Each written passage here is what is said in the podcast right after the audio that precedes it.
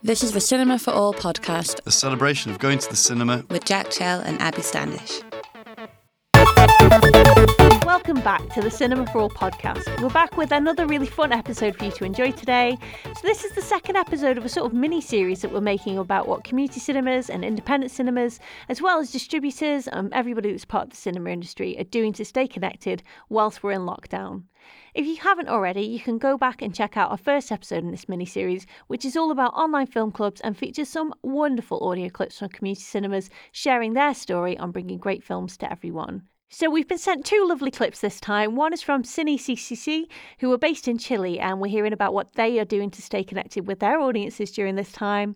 And then our second clip is from Leigh Film Society, who are doing amazing work to make sure that vulnerable people, um, elderly members of their audiences, are still able to access amazing films during this really difficult time for everybody, especially if you're on your own. So this is Alejandro, and it's also Elizabeth. Hello, my name is Alejandro.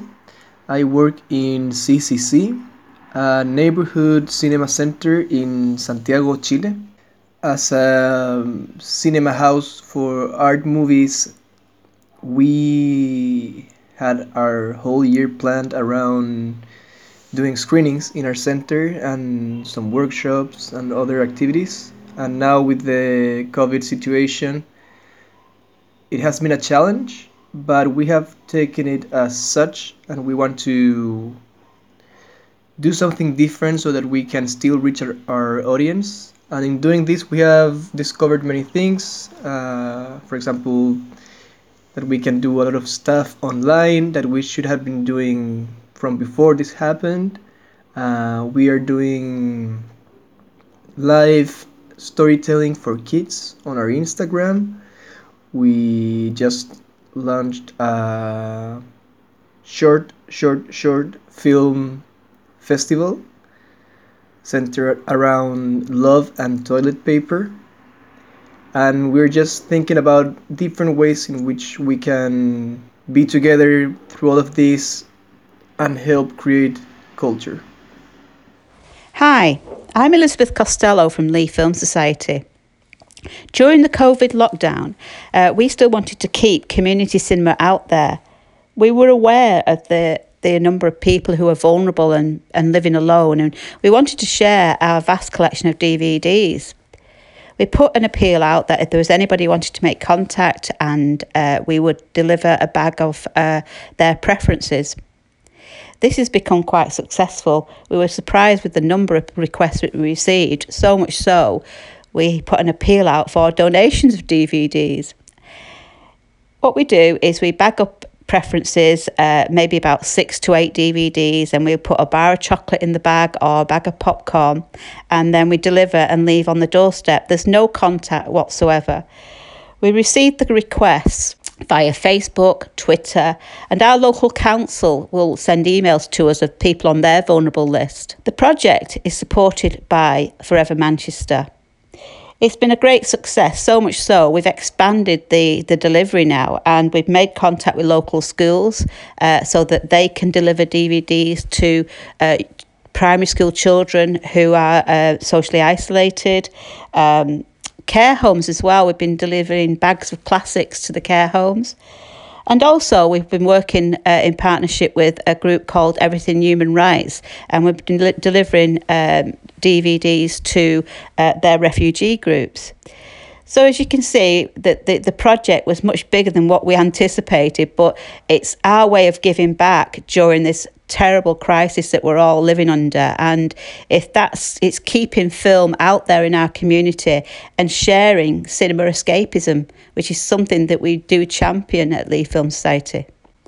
One thing it has highlighted to us is the number of people who are not online or can afford Netflix or Prime. Um, that's give us something to think about. But for now, um, it's bye for now and love from Leigh Film Society. Take care, everybody. It's amazing to hear what cinemas all over the world are doing at the moment, super inspiring. And if you want to send us a clip about what you're doing, just about a minute long, send it to j, J-A-Y, at cinemaforall.org.uk. We'd love to hear from you. So this week we're focusing on digital releases and what distributors have been doing during this time. Because due to COVID 19, physical cinema spaces have had to close their doors temporarily, which is such a shame. But there's so many distributors coming up with really wonderful ways to still tend to these great film releases and bring them to you on digital platforms. Hosting digital movie premieres, Q&As, all sorts of great stuff. So do stay tuned for what we've got in store for you. So, if you're a film fan and you want to set up your own community cinema or online film club during these times, after listening, go to cinemaforall.org.uk or get in touch to find out how to get started. We will help you! Now, with all these shiny digital releases of brand new films, as well as a huge selection of films from every decade that we can watch on all these different platforms, we've definitely been watching a lot of films. So, Jack, what have you been watching since we last spoke? Oh, well, I I think I spoke about the Vengeance trilogy a little bit last time, and I'd not watched the last one at that point, but now I have. I watched Lady Vengeance, which I think is called Sympathy for for Lady Vengeance in some countries, and um, yeah, I enjoyed it. But I think it's funny how I think these films have become quite dated quite quickly. I think that the kind of the violence in them, which you know I'm a fan of violence in film. I'm not somebody who's squeamish about these things, but it just felt like for the sake of it, it didn't really feel like there was much point to it. Any kind of point was very like heavy-handed, like oh, do you see? Do you see this? And I just. I mean, it was fine. I liked it, but it was something that I don't think would hold up very well now. Um, I also watched The Servant, which is another movie film, um, which is not a film I'd heard of before. It's by a director called Joseph Losey. There's a bit of a mini season of Joseph Losey films on Mubi at the moment and it's got Dirk Bogarde in it, who um, is just such a phenomenal actor. I think he's very known for the Doctor films. He was a bit of a heartthrob for those Doctor films, um, especially in the UK, was really widely known. But he's also got this body of independent film work that he's just sensational in. I've talked about Victim before on the podcast, which is one of my favourite films, and he's incredible in that. Um, and he plays sort of quite an upper class lawyer. In this one, he plays a working class housekeeper, kind of a butler. Um, and he's got this incredibly brilliant Manchester accent. It's just spot on for sort of 60s Mancunian. It's really fantastic, and I think it, it's it's a film that's a lot about class tensions. Um, it's something that if it weren't for the kind of servant master relationship, would be a really really relevant film now. I think it would really um, all all the class tensions in it are still very relevant, and it's just really great. The performances are just absolutely spot on. I think it's on Mubi for a couple more days, so if you do get the chance to see it, please do.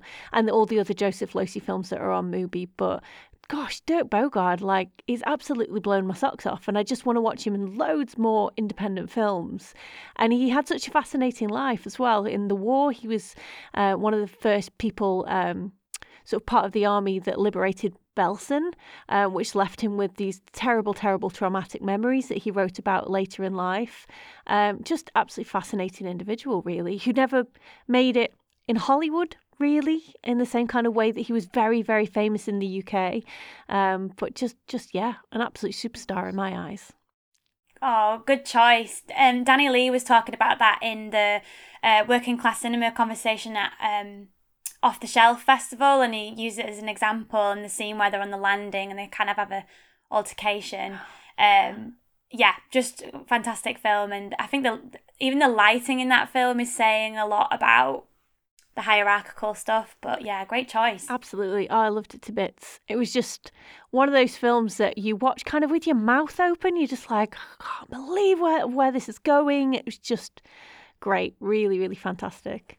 Um, what else have I watched? I rewatched one of my favourite films of all time. It's probably my favourite film of all time, Wild at Heart, the David Lynch film, um, which I think now is the time to watch your favourite films, really, isn't it? Like, Totally. You just got to do a rewatch, things that make you feel cozy. I mean, it's a weird film to say makes you feel cozy because um, again it's got some really grim things in it a lot of violence um, and it's just just so bonkers but again a film that i just watched with a massive grin on my face um, and, and I probably loved it even more watching it now. It's it's one of my favorite films to the extent that I don't want to overwatch it. I don't want to watch it again and again. I want to like Yeah. live leave a good seven to ten years in between watchings. So this is a film that I'd not watched for for ten years, but was still my favorite. Um, it's incredible. Laura Dern, like just so glad that she's having her her moment, you know, and everybody can see and she's just won her Oscar and she's just been that good quality from day one. And one of the things that I love about Wild at Heart is that her mum's in it, Diane Ladd, and it's fantastic to see that a lot of the um, the cadences that you see in Laura Dern's modern portrayals of modern performances are very Diane Ladd, especially in that film where Diane Ladd plays like a very over the top melodramatic character. It's very based on melodrama, um, and it's it's really wonderful to look back at some of her more recent performances, like in Marriage Story, and just see that, just see Diane Ladd really come through in it. Oh, that's amazing. Yeah. Well, she comes from such an interesting film actor family. Um, but yeah, you're right. From day one, she's been brilliant, and this um, extra kind of renaissance, even though there was there was nothing to improve. It's nice to see she she's um she's got that. I'm going to mention her in a moment because she's she had a cameo in a film I watched um as well. Just just love her to bits. Ooh. Um, and I also watched Red Dragon, which is sort of an odd one because I think all three of us, you, me, and producer Jay, are people that are absolutely obsessed with Silence of the Lambs. Um, We probably mention it daily, um, and you probably do your impression weekly. yeah. And I'm, I'm When- missing when that this- very much while we're in isolation, actually. I'm missing the Silence of the Lambs content. Uh, very important. um, but I'd not seen Red Dragon before. I'd seen Hannibal, which is crap, really. It's not very good. Um, but you know, you're just hankering for another connection with a film that you really love, and you think, well, even if it's rubbish, I'd like to spend a bit of time in that space again. Um, so that's that's the main reason I watched it. But it's directed by Brett Ratner. Like, how can you even compare Brett Ratner to Jonathan Demme? It just this is a Jonathan Demme fan podcast now. it just absolutely is. Um, and so you can see him just desperately trying to recreate moments. Um, and the big difference for me is that I think that the way that Ed Norton plays Will Graham, who's who's appeared in in quite different quite a few different iterations at this point. Um, he's just so dumb. he's just stupid, and Clarice was never stupid. And I don't think they're trying to make Will Graham seem stupid, but it doesn't give the audience enough credit. And you've solved it at the beginning of the film. You're like, why are they still trying to figure this out? It's so frustrating. It's so frustrating. Um, and it just absolutely lacks the quality and the nuance of Silence of the Lambs. It was, it was, uh, you know, I expected it to be a disappointment, but at least I did enjoy being in that world again. And it is, it does really try and recreate a lot of those moments. It recreates a lot of um, the sets and it brings back some of the actors as well. Um, but yeah, I mean, again, like during lockdown, you can kind of watch anything. It doesn't matter. It's not like your time's. it's not like your time is as precious. It's not like you've wasted time if you've watched a film for two hours and it was crap, but it made you think of you know a film that you absolutely love. So it doesn't trouble me too much that I that I wasted my time on Red Dragon. And you know, Ralph Fiennes is actually very good in it. Um, it's a very physical performance, and it's not necessarily something I've seen him do in that way. Yeah, it's good casting for him. I think. I think. Yeah, I've never been that bothered about the Red Dragon side of the. I, I, I do like. I do think the story's interesting, but I don't think many of the portrayals are very, very good of it. No. So um, I'm more of the Clarice, Silence of the Lambs, um, side of things. But yeah, I know what you mean about that world building thing. About you just want to be in that world and you'll you'll give anything a go just to be in it for a second. And I think that's testament to some directors are. I mean, all directors are responsible for this, but that world building side of things and Jonathan Demme is just so good at at world building um and which which is you know one of the best parts of Silence of the Lambs.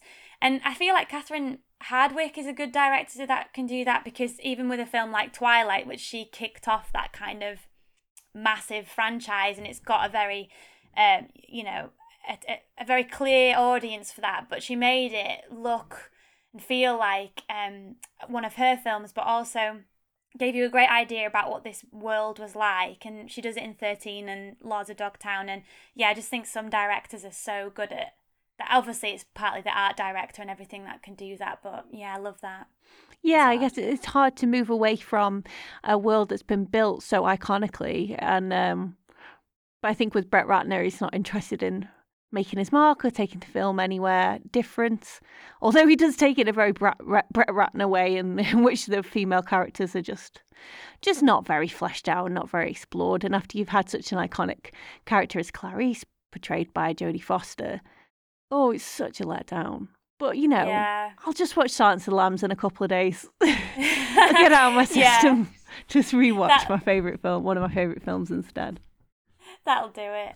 Well, quite a range you've watched there. Sure. What have you been watching? Um, well, I rewatched Portrait of a Lady on Fire. She is on fire. um, because it is amazing, and I've been wanting to rewatch it for a while. And I just really wanted again about that world building. Just want to be enveloped in the sounds and the visuals of that film. It's like a painting. The sea sounds like breathing. It's just it's just incredible.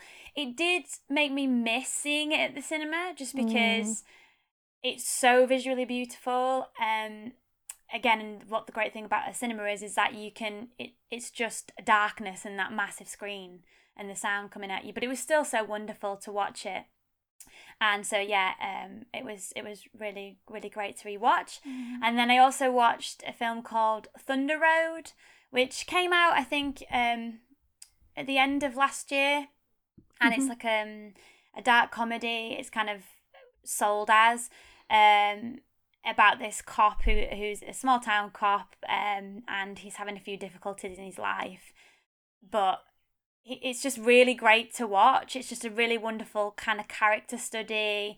Um I really, really enjoyed it, and there's bits that are really funny, and there's bits that are emotional, and it was a quite wa- good way to kind of, I don't know, expunge some of the emotions inside.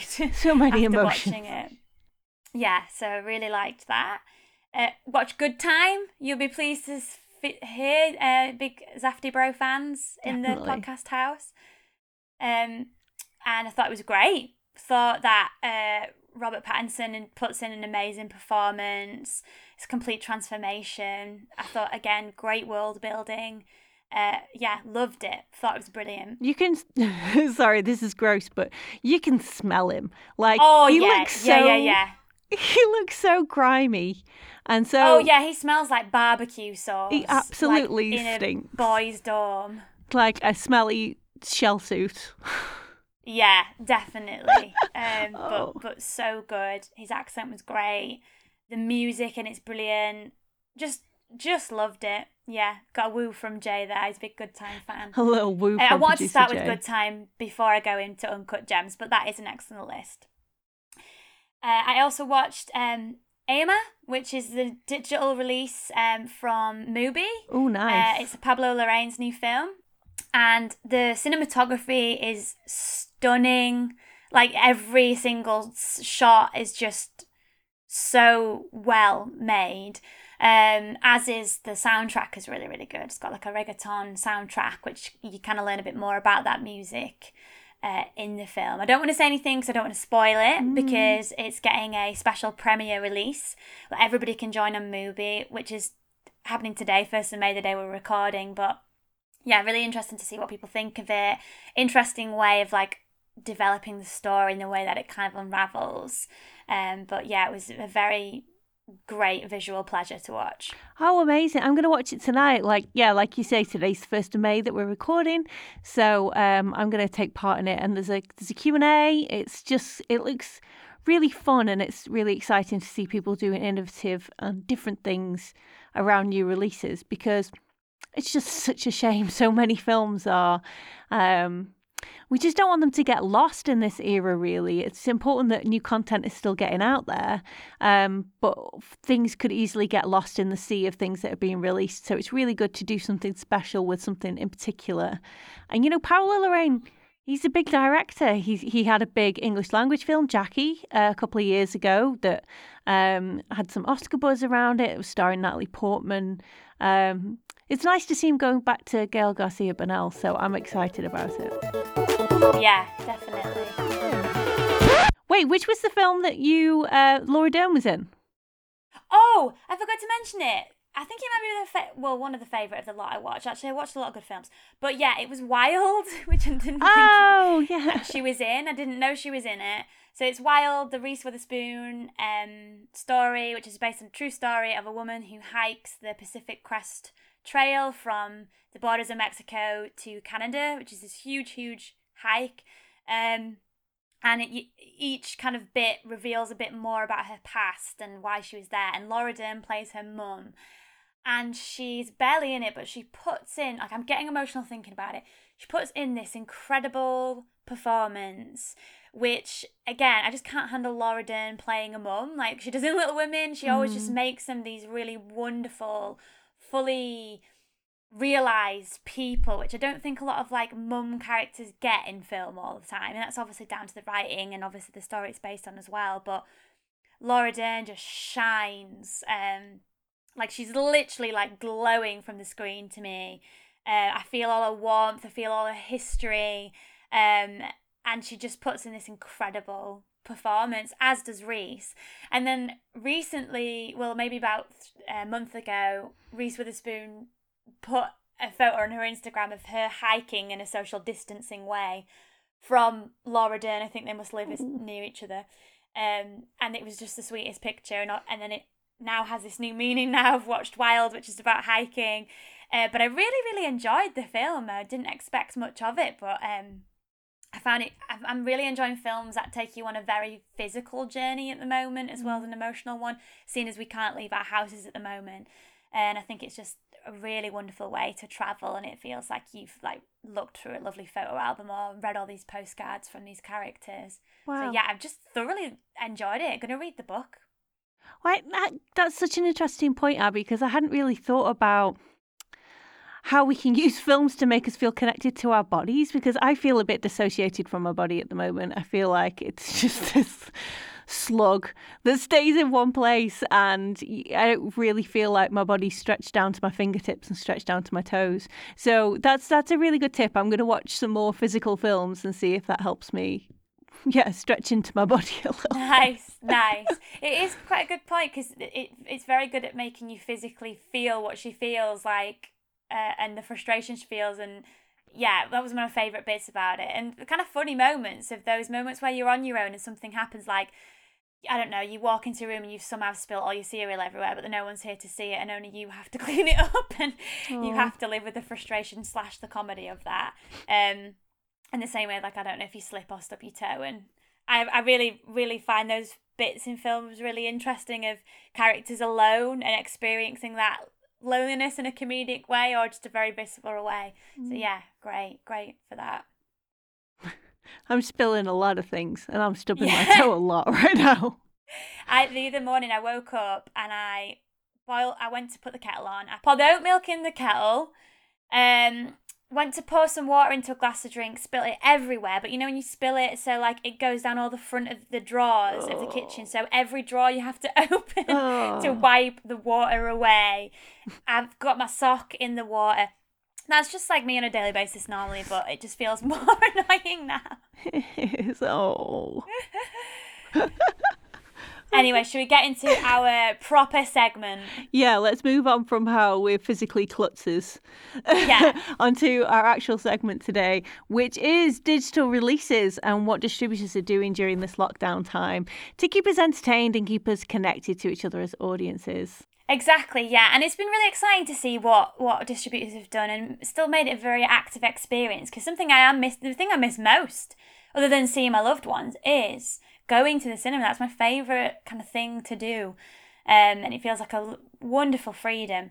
But I think it's really nice to have that kind of excitement about a new film coming out from a digital release. So Yeah. Mubi's done a 24-hour digital premiere of um, of Ema, which which we've mentioned with a Q and A with um, Pablo Larraín, which is super exciting.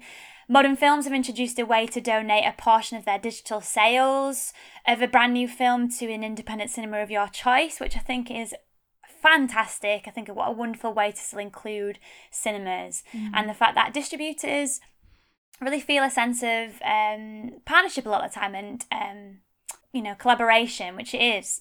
Uh, and Curzon and the BFI have been running Q and A's with cast and crew after screenings, which has had a really amazing response. And maybe some films are getting a bit more of a wider audience, just a bit more love mm. from this kind of concentrated digital release because it's not kind of clouded by you know how many weeks it can have at a cinema and you know if you're free that day and time to go and see it yeah i think i think it's such an interesting this is quite boring but from like a business perspective it's quite interesting in terms of how does a film recoup its costs?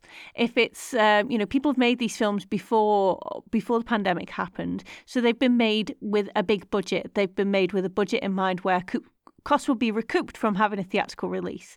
And at the moment, there's not much that really compares to having your film do well theatrically. And I was reading this month's Sight and Sound, which um, tackles a lot of this. Is actually a really excellent edition. If people can get a copy of Sight and Sound, you can get it delivered. You can get a subscription. Um, there are a lot of the sort of the, the million dollar and up films, the blockbustery type films, are just going to make a loss. They just can't recoup their sales, really. Um, on a digital platform. But the independent films, the films that have been made on a much smaller budget, have really got an opportunity to widen an audience there. And I think it's um, it can be taste widening as well. We can get to see films that we perhaps wouldn't normally see um, because you can be a bit choosy with what you go and see at the cinema a lot of the time. It's it's not it's not the cheapest thing in the world to go to the cinema again and again and again. So having these things available in our homes is something that might be more financially available to us. Um, but there's, you know, there's been some controversy, definitely with the bigger films and the bigger commercial screens. I don't know if you've heard about this Trolls thing, Abby.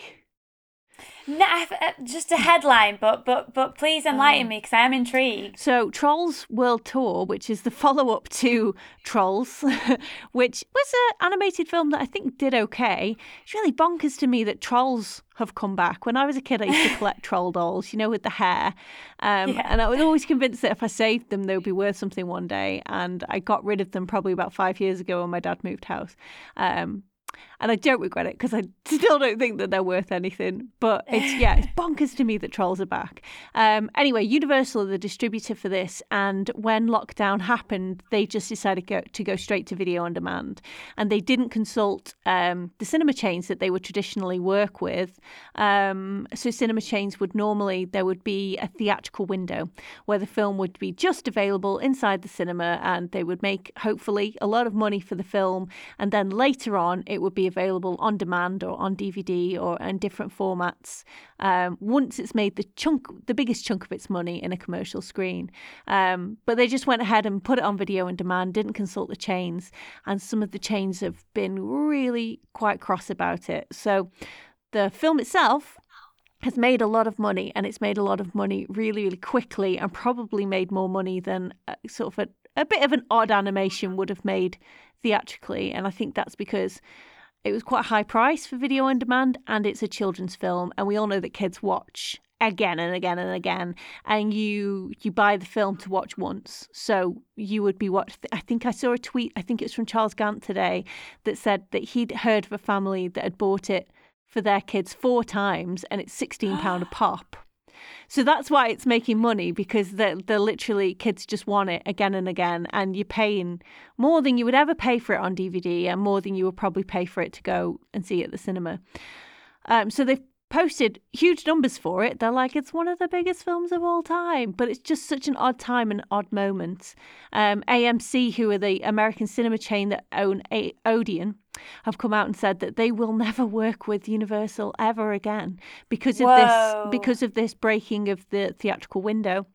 And I've seen, I think it was yesterday, I saw that Cineworld are, are pretty pretty angry about it as well, mainly because of the lack of communication that's come from Universal on this. Um, so it's just like it's just a fascinating time to see what's happening to the traditional model of cinema.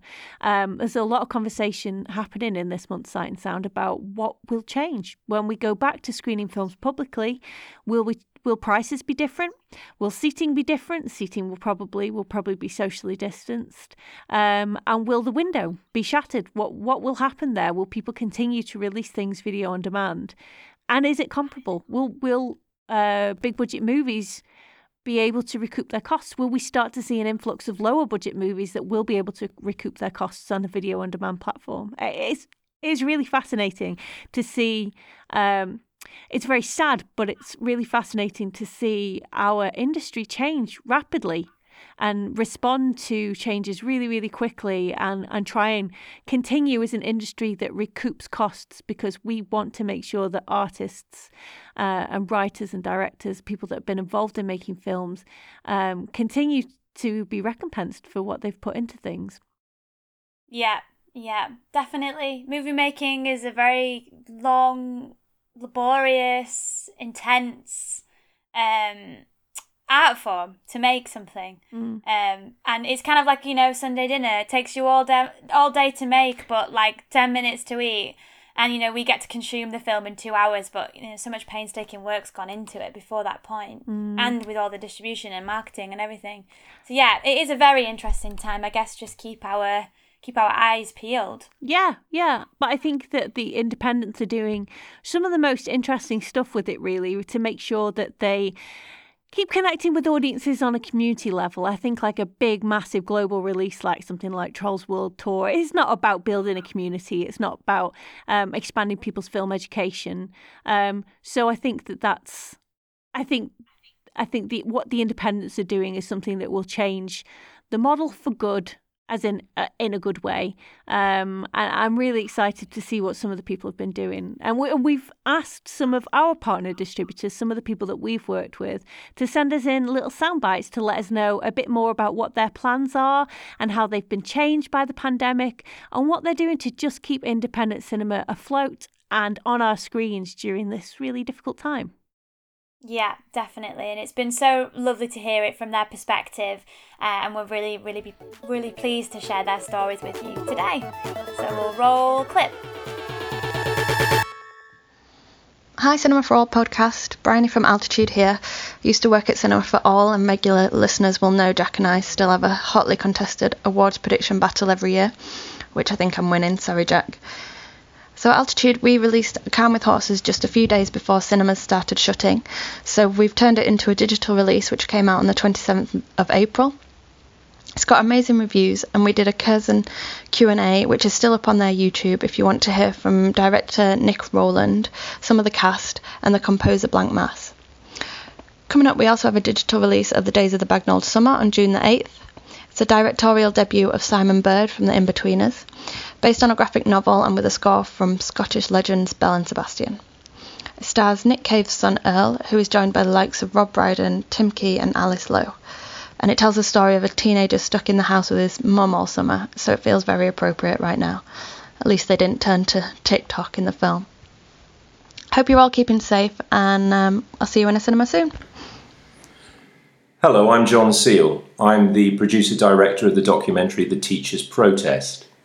It's the remarkable story of how, in World War II, Norwegian teachers refused to teach a Nazi curriculum that was imposed upon them by, by the Nazi government. Eventually, a thousand of them were arrested and they were sent to concentration camps 300 miles above the Arctic Circle. They held out, resisted, and in the end, the Nazi government backed down, and the Nazi curriculum was never taught in Norwegian schools. Audiences are really moved by the story, and as I was when I first came across it, they're amazed that they've never heard this story before. A story that tells us of the power of passive resistance and protest. The film's been shown um, extensively throughout Europe and, and, and the USA, so now we're offering the film through Cinema for All to audiences in a, in a new way. The idea is that your film club or education establishment or, or group can book the film. You get a password which is shared uh, to your members and valid for two weeks. And at the end of the two weeks, there's an online Q&A with the director or and others uh, involved in the film. The question and answers is specific to your group, so only your members will be uh, on, on involved, and they can ask questions, discuss issues, and there's always a lot of discussion after the film, and of course share their thoughts with each other uh, about the film. We really hope you'd like to try this new opportunity. Like everyone, we're trying to come up with new ways of being together uh, maintaining a sense of community and society in these strange and rather isolated times. Thanks for listening, and we hope you'd like to book the film. If you'd like to find out more about the film, you can visit the website theteachersprotest.com. Thanks very much for listening. So Mubi also sent us a lovely email with what they're doing. They said, with cinemas closed in most countries, we wanted to support EMA and make it available to as many people as possible. So we showed it simultaneously in 60 countries for 24 hours on Mubi for free. We were really pleased in what we achieved for the film, and Ema is now showing on Mubi in 55 countries and is performing really well. So for any for any listeners out there that want to check uh, Ema out, go to mubi.com forward slash Ema. Hi, Cinema for podcast. This is James Colley from Violet Pictures here in rainy Folkestone. Um, I'm sorry if you can hear any squawking seagulls behind me. They're a bit loud this time of day, so I'm sorry about that. Here at Violet Pictures, we distribute feature documentaries in cinemas around the country and also online with our partners Mubi and Curzon Home Cinema. We're also very fortunate to program a monthly documentary club at the Folkestone Quarter House. Um, which has been fantastic since we launched it last September, building a community of documentary lovers here in Folkestone. And after each screening, we have a Q&A, um, either via Skype or live, just to really, you know, thrash out what people thought of the film and have a good chat about it, which has been great. Um, one of the biggest things I miss because of the current situation, the pandemic, is the fact that I don't get to see audiences in person. So we decided that we still wanted to show films and, and connect with the community here in Folkestone. Um, so we launched on the 8th of April a online film club with the Folkestone Quarter House, starting with Recorder, the Marion Stokes project, which looks at Marion's long running project of recording 30 years of television in the US, um, which went down really, really well. Um, Following the screening, we had a Facebook Live with the director Matt Wolf, which his, was his first experience of that, and he was fantastic. He was a host and took questions from the audience in the comments. We have one of our young programmers that we work with in partnership with Film Hub Southeast moderate the comments, and it was really fantastic. He seemed to really enjoy it. The um, comments were all positive, and that's kind of really pushed us on to do more because Folkestone Quarter House is a really loved venue in Folkestone, and just kind of going quiet, going dark is quite a sad thing. So it's nice that there's still events for online film clubs there, um, which is fantastic. Uh, we've got two screenings coming up. We're showing Portrait a Lady on Fire, um, not a doc, but a fantastic film on the 30th of April. And then that, following that, we're showing The Kingmaker, the Imelda Marcos film on the 14th of May. Um, both have Facebook Live events on the Creative Folkestone Facebook page if you want to join in, and all the details are there. And um, yeah, it's, it's been it's been lovely, and we're going to continue it until we can all be together again in, in the dark in the cinema. All right, take care, be safe. Oh, it's just been so good to hear about all the different ways that distributors are kind of keeping connected, and it's so audience focused as well, which I, I really love. Um, and there's just a one, it brings you closer to all these filmmakers and all this amazing insight with the Q and A's or just an early release, and it's something great to chat about with your friends or kind of organise a group watch. I just think it's um, been really impressive how fast that's happened as well. Yeah, I think um, I think there's a lot of talk about sort of smashing the theatrical window and breaking down the barrier of the theatrical window. But I think what's really interesting is that we're breaking down the barrier between filmmakers and audiences and putting them really in front of each other. It's quite rare that you would get a filmmaker along to a screening unless you've got loads of budget or they're on tour. But this is us connecting with the filmmakers directly and getting to ask them questions and understand more about the filmmaking process. And, and it's just nicer, whilst we're all in isolation, to just bring us all that one step closer together. Yeah, definitely. So if you want to get in touch with us and let us know what your community cinema or your independent cinema is doing during this time, please send us a voice clip of about a minute long to jjay at cinemaforall.org.uk and we'll do our best to share everyone's story here on the podcast each time. If you like the Cinema for All podcast, please rate and review us on iTunes. It really means a lot and helps us find new audiences as well. Share it on social media or just tell your pals about it. It really does go a long way. But for now, it's time to roll credits. Producer Jay Platt, Logo designed by Lydia Lipinski at Thoughts Make Things, Hosted by Jack Chell, and Abby Sandish, with thanks to Sydney CCC, Bryony Altitude Releasing, Mubi, Leigh Film Society, James from Violet Pictures, John Seal from The Teachers' Protest, and Deborah Parker. The Cinema for All podcast is supported by the BFI awarding funds from the National Lottery. Thank you!